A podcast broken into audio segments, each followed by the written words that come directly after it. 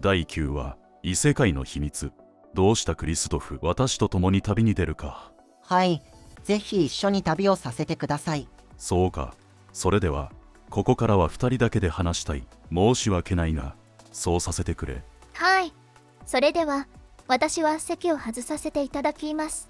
グエルの使者として同行していたクリスティが部屋を後にし、体験者と私のふたりきりになった。さて、それではこの世界の成り立ちについて話をしよう。体験者がそう言うと、この世界の断りについて話を始めた。この世界を君はどう思う？元の世界とは随分と違うだろう。はい、君が生まれ変わる前にいた世界には魔獣や魔物はもちろんだが、エルフや獣人もいなかったろう。そして魔法なんて便利なものはなかったはずだ。ええ、人と獣、そして植物、魔法ではなく科学が発展していました。なぜだか考えたことはあるかい？いえ、それを知りたいと思ってここに来ました。そうか、知りたいのだね。端的に言おう。この世界はあの世なんだ。あの世？君のいた世界のキリスト教的に言えば天国、仏教でいうところの極楽のようなものだな。それは一体？この世界は他のあらゆる現世とつながっていて、どこかの現世で命尽きるとこの世界に転生するのさ。どういうことですか？つまり君以外の人も魔物も全て転生者ということだ。ええー、でも彼らは転生したことに。そう、気づいていない。みんな現世の記憶を持っていないからね。ただ君のように現世の記憶に気づく者がいる。それをこの世界では転生者と呼んでいるだけで、実は全ての生き物が、人も魔物も獣人も魔獣も植物さえも現世で命尽きてここへやってきた魂なのさ。召喚者もそうなのですか？召喚者はこの世界の都合で肉体ごとこの世界に連れてこられた存在だな。なのでこの世界の他の生き物とはポテンシャルが違う。身体能力も魔法力も何もかもだ。もしかして体験者、あなたも？私は転生者でも召喚者でもない、転移者だ。転移者？私は多分君と同じ現世からやってきた。ただ君の生きていた時代よりはずっと未来のさんじゅうにせいきからやってきた。君はにじゅっせいき、いやにじゅういっせいきあたりから転生してきたのだろう。なぜそれがわかるんですか？これまでに何人もの転生者に出会い、同じ世界から来た者にも出会ってきたが、やってきた時代によって知識に偏りがあるのさ。君はあの戦艦と戦闘機を知っていた。つまりにじゅっせいきより後の時代、しかもあの兵器がまだ語り継がれている時代。そうなれば大体の時代は見当がつく。あなたはこれまでどれだけの転生者と出会ってきたんですか？どれだけの転生者と会ったことだろう。そんなあなたがまだ知らない、いえ知りたいこととは何なんですか？それは悪魔の存在についてさ。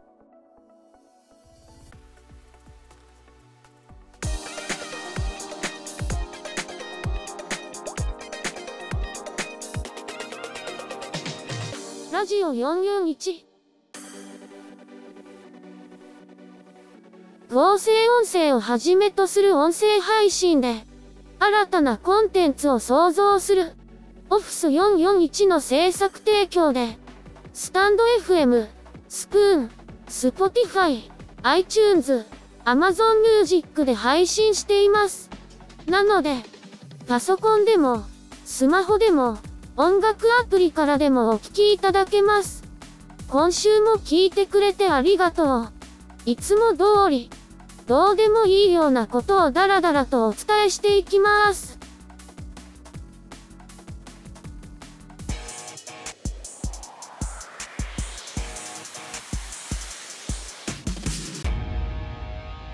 ラジオよんよんいち。それではミミちゃんのニュースコーナーです。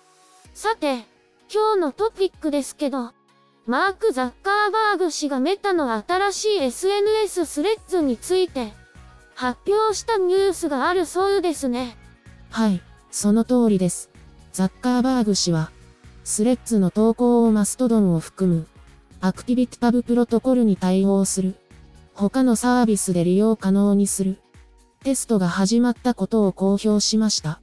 アクティビティタブって何ですか？アクティビティタブは様々なソーシャルネットワークのサーバーが、互いにコミュニケーションするためのオープンプロトコルで、実際にはフェリバースと呼ばれる、連合したソーシャルネットワークのシステム全体に対して使用されています。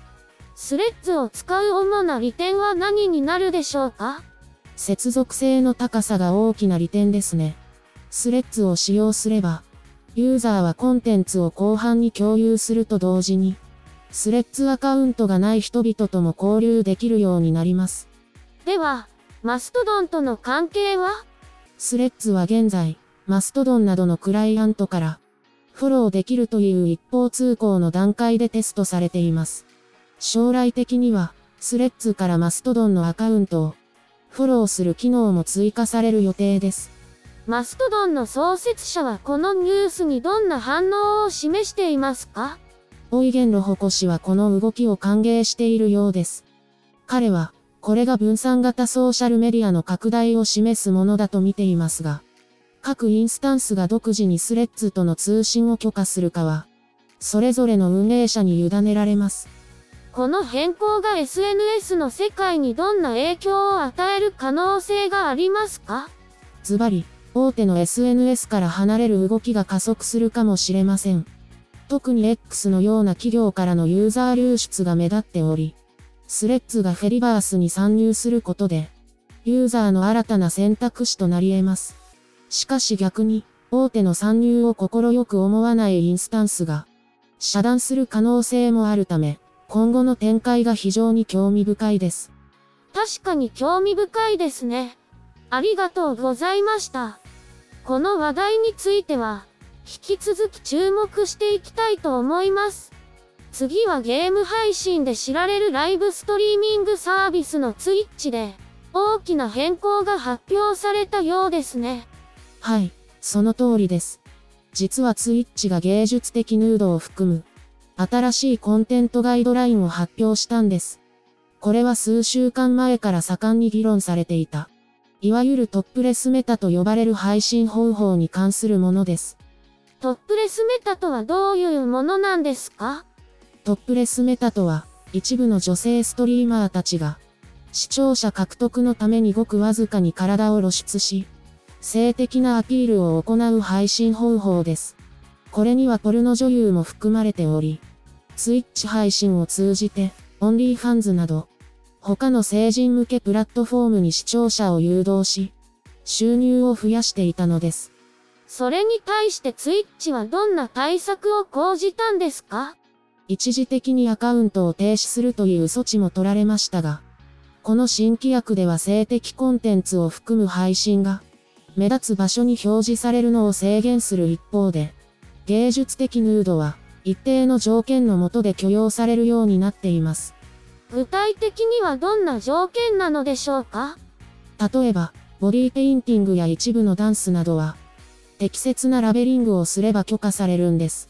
しかし、こうした変更には賛否両論ありまして、中には子供たちを守るべきだと反発する声もあります。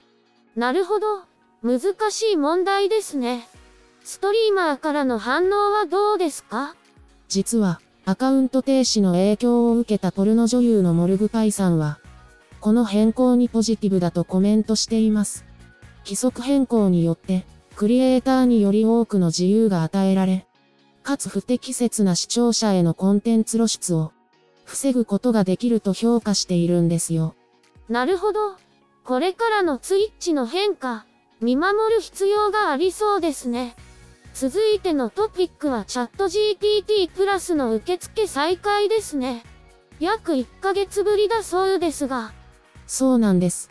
サム・アルトマン氏が発表した通り、OpenAI のチャット ジーピーティー プラスが新たなユーザーに扉を開いたんですよ。チャット ジーピーティー プラスとは具体的に何を提供しているんでしょう？これはチャット ジーピーティー の有料プランで、月額にじゅうドルで提供されています。ユーザーは最新の大規模言語モデル ジーピーティーフォー にアクセスできるほか、ピーク時でもスムーズな利用が可能となり、応答時間も短縮されます。なぜ新規受付が中止されていたんですか？ OpenAI が OpenAI デブデイにせんにじゅうさんを開催した直後から利用者が急増したんです。それで一時的にサインアップをストップさせていたわけですが、これには ジーピーティーズ というノーコードでチャット ジーピーティー のカスタム版を作れる新機能の追加も影響していました。ジーピーユー の確保が再開の鍵だったとか。その通りです。OpenAI は新規入会者を受け入れるために必要な ジーピーユー を確保できたため、受付をじゅうにがつじゅうよっかに再開したんです。これからチャット ジーピーティー プラスを利用しようと考えている視聴者にとっては朗報ですね。まさにそうです。OpenAI の進歩と拡張に期待が高まる一方ですね。チャット ジーピーティー プラスのさらなる成長に注目です。さてさて、次なんですけど、ビッグニュースが飛び込んできましたね。OpenAI がドイツのメディア大手、アクセル・シュプリンガー社と提携を結んだそうですね。ええ、その通りです。この提携によって、チャット ジーピーティー はアクセル・シュプリンガー社の新聞や雑誌のコンテンツを元にしたニュース要約を生成することができるようになります。具体的にどのようなメディアブランドのコンテンツが利用されるのでしょうか。ポリティコ、ビジネスインサイダー、ビルト、ウェルトなど、多岐にわたる出版物のコンテンツが対象ですね。海外メディアの報道によると、OpenAI はこの取引のために、さんねんかんで数千万ユーロを支払うとされています。この提携契約は、どのような影響をもたらすと考えられますか？これは、ジャーナリズムと エーアイ の間の新たな関係の構築を意味するでしょう。OpenAI は、チャット ジーピーティー の情報源として、正確なリアルタイムの情報を提供するために、アクセル社の記事を利用することができ、また、それを エーアイ のトレーニングにも活用します。その点で、著作権という問題はどう扱われるのでしょう？実は、エーアイ 開発と著作権侵害の問題は継続している重要な懸念事項です。しかし、この提携により、著作権が正式に尊重される枠組みが確立されるため、両者にとって、権利侵害のリスクが軽減されることになります。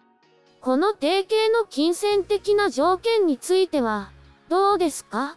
具体的な数字については公開されていませんが、ウォールストリートジャーナルは、アクセル社にとってかなりの収益につながる可能性があると報じています。そうなると、エーアイ エクスペリエンスの向上を、ジャーナリズムの持続可能性の支援に加えて、経済的機会の創出も期待されるわけですね。まさにその通りです。これは、新しい時代のメディアと エーアイ の共存の、モデルとなり得る大きな一歩です。最後は、音楽界に革命をもたらすかもしれない エーアイ。その名も SnowAI についてです。SnowAI、それって何かの新しいバンド名？実はそれ、人工知能による音楽生成サービスなんです。ただの文章から瞬時に楽曲を作成するすごい技術ですよ。いやはや、まるで エスエフ 映画の世界ですね。プロのミュージシャンもびっくりしてるって本当ですか？ええ、実際プロの音楽家たちがこの エーアイ を使ってため息をついています。これはやばいというのが彼らの共通の反応です。例えば、歌詞から曲調までを エーアイ が認識して、自ら音楽を生成するんです。試してみたところ、指示に合わせて、ちゃんと働く時間を快適にする曲を提供してくれたんですよ。といった声が上がっています。なるほど。それだけではなく、ユーザーカスタムの歌詞で曲を作ることもできるんですか？その通りです。例えば、記事の一部を歌詞として使っても、エーアイ はそれを適切に日本語で歌唱してくれるんです。ただし、完全ではないので少し変な読み方をすることもありますが。それでも、すごい技術進歩ですね。そこで質問ですが、どうやって使うんですか？使用するのは簡単で、ウェブブラウザを通じて ピーシー やスマートフォンから利用できます。少し待つだけで、各種音楽ファイルの形で楽曲を受け取れますし、ジャケット写真も自動生成されるすごい仕組みなんです。しかも、今はまだベータ版で、いちにちにごきょくまで無料なんですよ。すごいですね。このサービス、音楽界に新しい風を吹き込むかもしれませんね。まさにその通りです。エーアイ のポテンシャルが音楽産業をどう変えるのか、これからが本当に楽しみですよ。SnowAI、注目しないとですね。今週も、ためになる話題をありがとうございます。来週もよろしくね。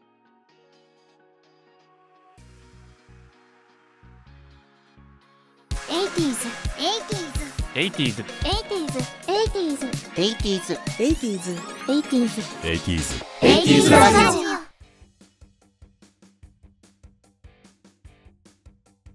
次にお届けするのは エイティーズ ラジオからのお知らせね。この配信はかっこいいボスの三十郎が エーダブリューエー ラウンジで提供しているのよ。音楽とトークの混ざったこの配信、 エーダブリューエー の会員じゃない人も気軽に楽しむことができるのよ。毎週の火曜日、木曜日、そして土曜日の夜にじゅうじからにじゅうさんじくらいまでが配信時間なの。ラウンジで聴かせてもらえる音楽ははちじゅうねんだいだけじゃなくてにじゅっせいきにせんねんまでの楽曲もあるわ。火曜日は楽しい歌謡大作戦の日、昭和の歌謡曲やフォーク、そしてロックを楽しみにしていてね。そして木曜日はワクワクの洋楽大進撃、にじゅっせいきの欧米のヒット曲を中心に楽しんでいただけるわよ。あとは土曜日のサタデーナイトスペシャル、ラジオよんよんいちのアーカイブと元気が出る音楽の本格ラジオ風の配信って感じかしら。アイドルエクスペディアはアイスパイの特集よ。名画座よんよんいちはイージーライダーっていう映画。今週のピックアップでは ブイティーエスエス とボーイズノイズにスポットを当てるわよ。それでは今週もリスナーの皆さんを楽しみに待ってるわ。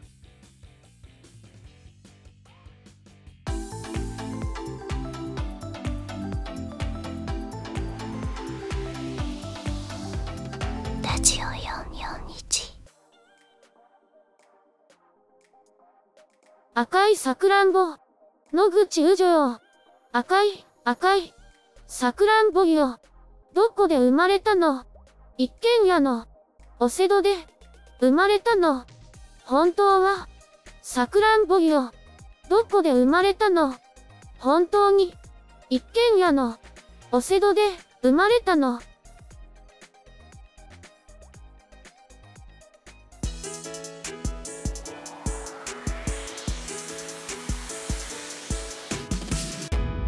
ラジオよんよんいち。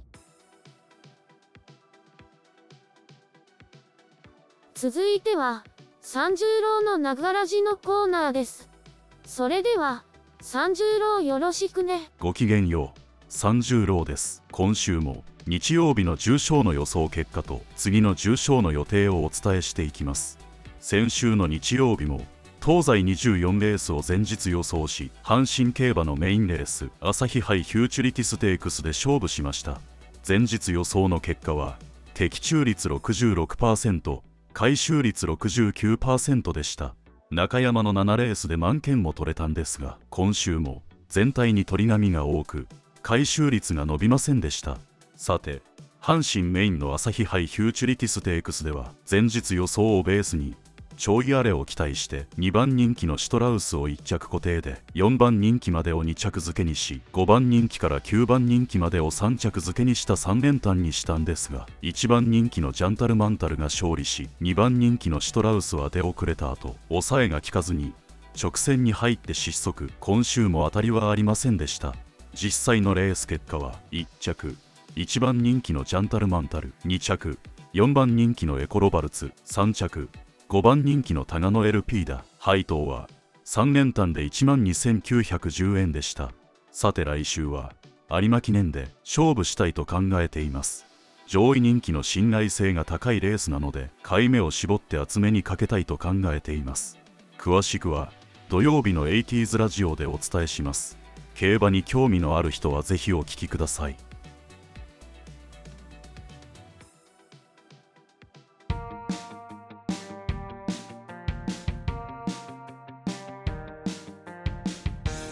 ラジオよんよんいち。ラジオよんよんいちの中の声、甘えん坊のアメリと申します。今回もまたアメリの素朴な日常を綴るウィークリーコーナーがやってきました。先週、ふと思わずこうつぶやいたのです。意外と暖かいな。そしたら、土曜日はまるで夏のようで、T シャツいちまいでも心地よく。とはいえ、気づけば、今年も残すところ半月なんですよね。さて、先週もお話ししたワイヤレスイヤホンです。骨伝導で、チープすぎずに高すぎないラインのイヤホンを買ってみました。耳に直接差し込まないので、はじめは少々違和感もありましたが、音のクリアさには感動すら覚えました。周囲への音漏れがなく、耳への負担も軽く、新たな体験そのものです。ただ、いつものように耳が閉ざされず、周辺の音が聞こえるため、ボリュームを上げることも増えました。近頃、ちょっと頼りないイヤホンで代用していたので、クリアなサウンドは、気になっていたパートの音もしっかりと捉えてくれます。あとの問題は、どれほどの期間使えるのかということ。以前の普通のワイヤレスイヤホンは、惜しくも半年で充電能力を失ったのです。今回は、もっと長持ちしてほしいな、と願いつつ、毎日音楽を楽しんでいます。さてさて、毎週更新しているショート動画は、ダンスをメインにしてるんですけど、エーアイ で作りためた ビージーエム に合わせて、踊っています。動画部分を作るのに、久しぶりに、ディーエスエス と ブイアールエム ライブビュアーを使っています。それぞれのアップデートにより、動画の雰囲気は一変。これからの作品作りに一層の高揚感を覚えています。ブイアールエム ライブビュアーも機能の増加に伴い、試したいことが次々と浮かんできます。さらには、ダンスの振り付けを追加したくて、ディーエスエス のダンスデータを購入するかどうか迷い中。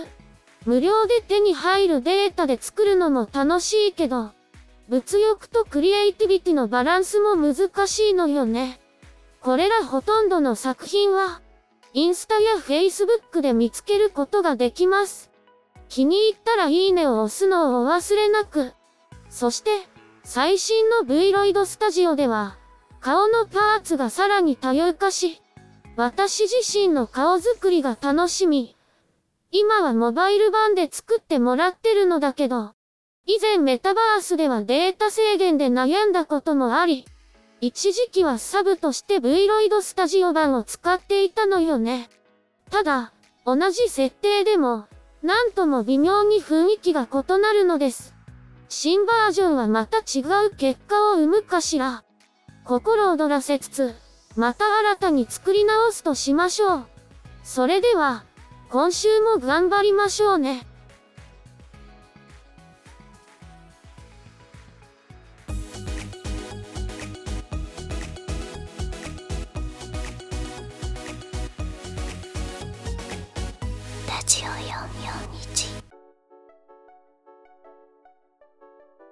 自由、無法、不真面目の違いなんだけど。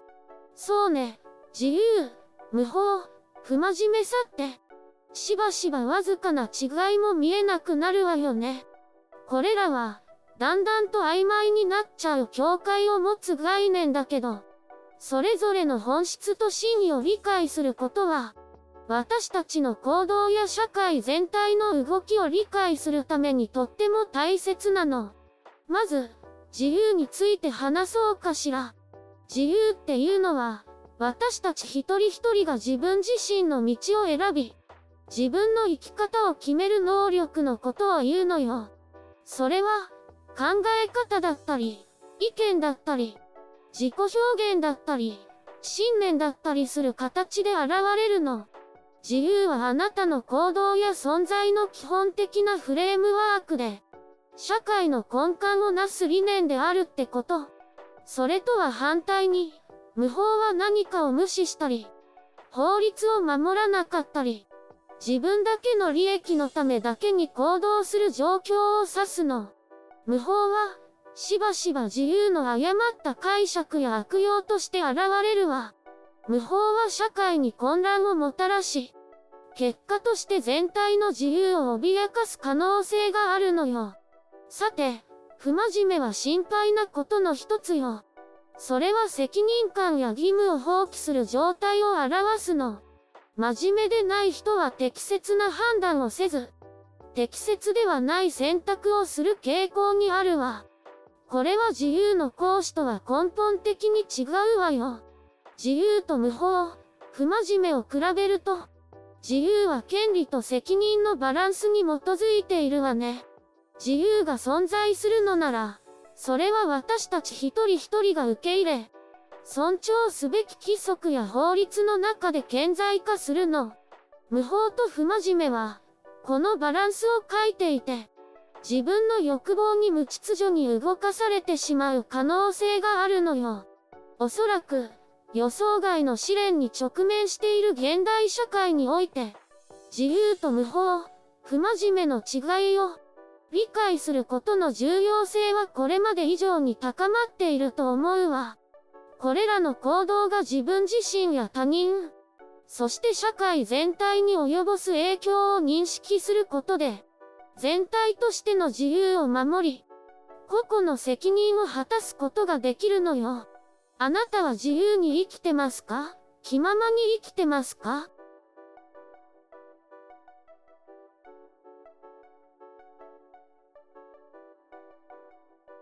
今回も最後まで聞いてくれてありがとう。